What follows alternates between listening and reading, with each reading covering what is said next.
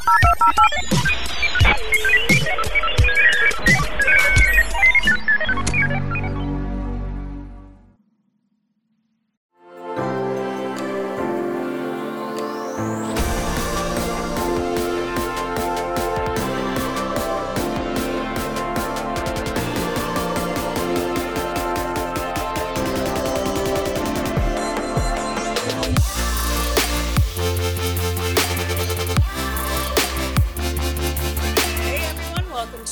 episode of Cannabis Tech Talks. I'm your host, Patricia Miller, Executive Editor with Cannabis and Tech Today.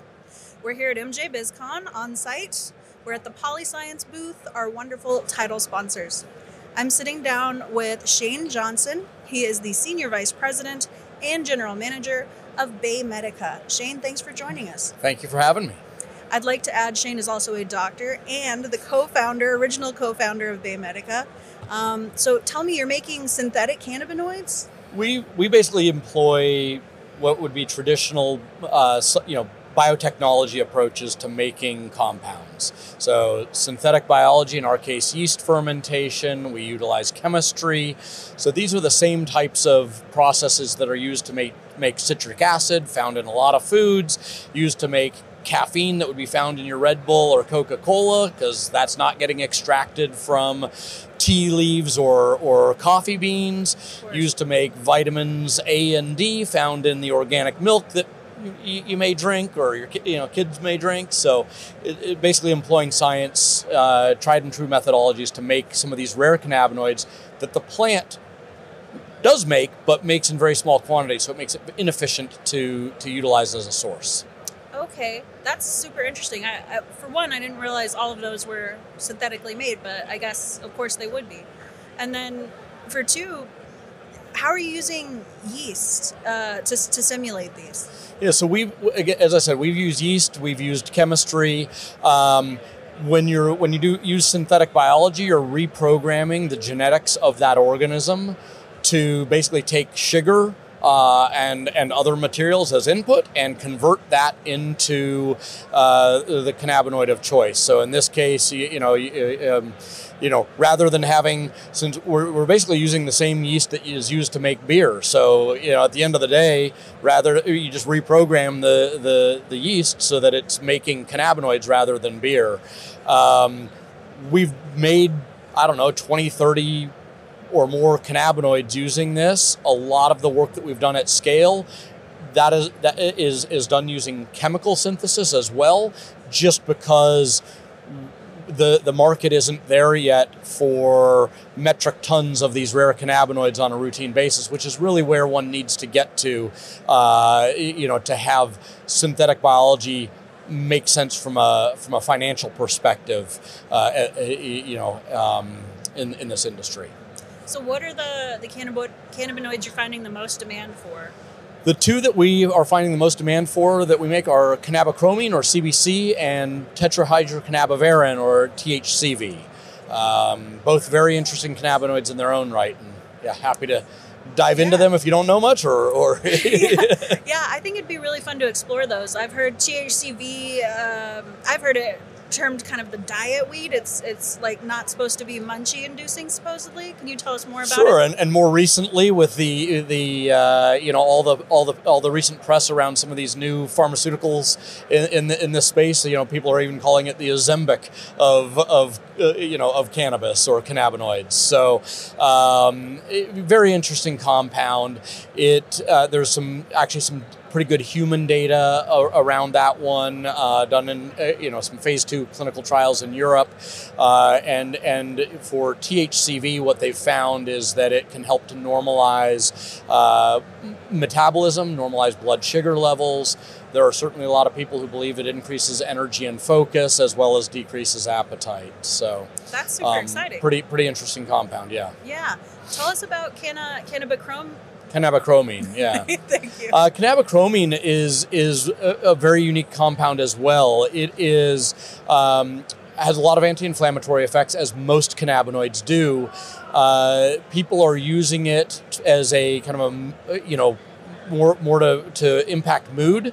There's some very good preclinical data, at least, showing that it may have up to 10 times the anti-anxiety effects of uh, of CBD. Now, I can't tell you that that's necessarily what it does in humans. The human data doesn't exist, uh, but but certainly anecdotes support that it may have a role in that regard.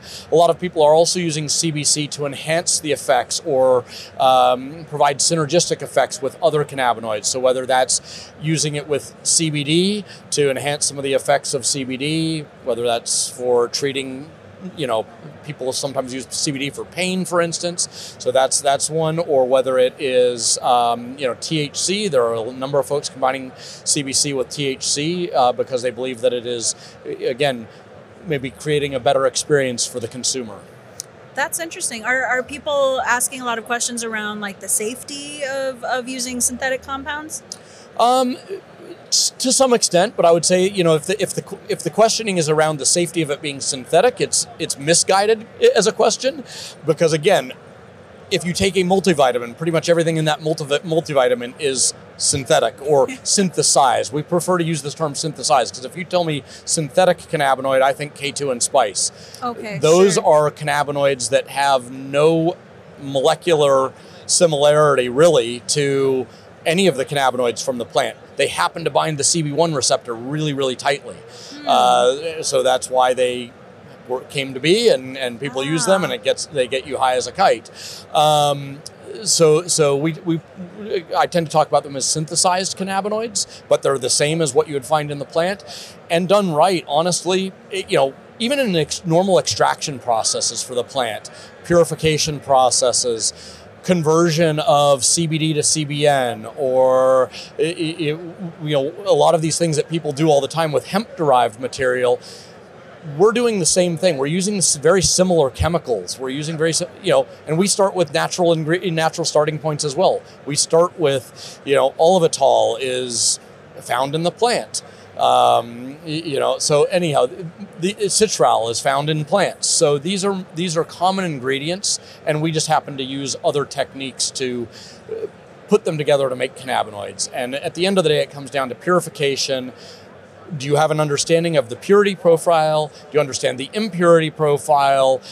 Do you have a good handle on residual solvents, pesticides, heavy metals, all of that? And I would say, generally speaking, when you synthesize compounds, you have better control over all of those aspects, not mm. less control, and you should have a more safe product at the end of the day. Great point. Yeah, I hadn't thought of that.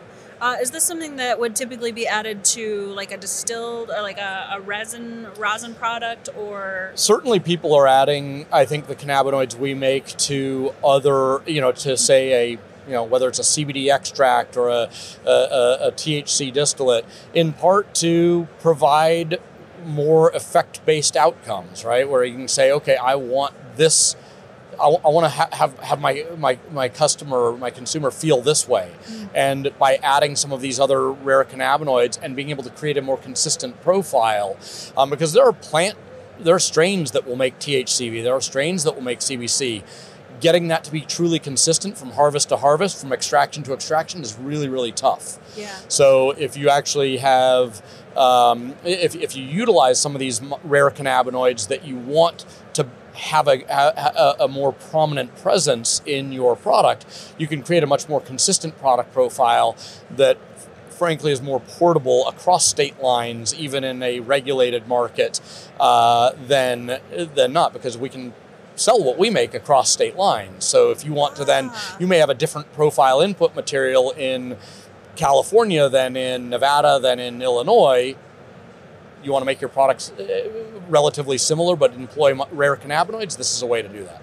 What a cool point! I didn't realize that you could transport it. That's yeah, we, we all, most of our products are you know free from THCV. Uh, T, excuse me, THC. Yeah. Um, so you know, in, in that regard, we we we can you know we're compliant by all That's of the all of the standards out there.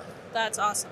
So, to me, it sounds like you're able to to offer more of that consistency to not only you know the producers but consumers and i think that's where the industry has to go if you're looking for wider adoption and especially to start erasing some of that stigma is if you can give people a more consistent experience with the effects that they're desiring that they intend when they consume it you're, you're going to have a better industry. That's certainly our, our belief, and, and not just a consistent experience, but differentiated from if it's THC alone or CBD alone.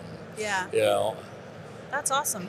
Well um, what do you think is on the, the horizon for Baymedica's uh, going into 2024 Look, we, we're bullish on the future for rare cannabinoids. Absolutely. Um, I think we are seeing steady traction. We're seeing a lot of inbound inquiries. Uh, so we think that, um, you know, the, we're, we're in a good place right now in terms of, uh, you know, manufacturers and ultimately even end consumers becoming aware that for the you know to get the products that they want that make them feel the way they want to feel or offer the relief they want to, ha- uh, to have that incorporating some of these rare cannabinoids can really make a huge difference Yeah, I think that's a great point. Um, where can our listeners go to keep up with what Baymedica is doing and kind of look for some of those innovations coming to a place where they are? Well, we, I mean, we, have, we obviously our website has you know a certain element of news and and and uh, you know blog. We sell mostly through distributors, and those distributors in turn, you know, it helps us cover the market. We're a small team.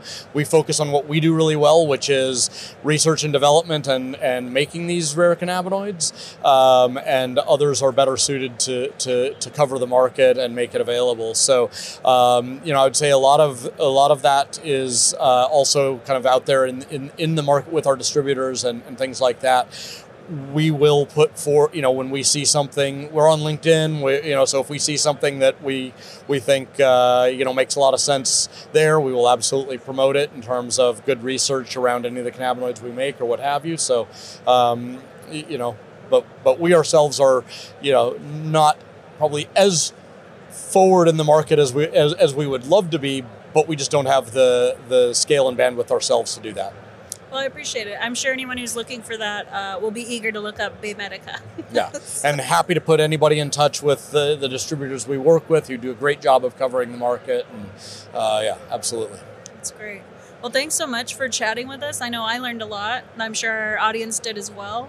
Um, so, on behalf of Patricia Miller and Dr. Shane, uh, thanks for joining us for this episode of Cannabis Tech Talks. And until next time, stay elevated. thank you so very much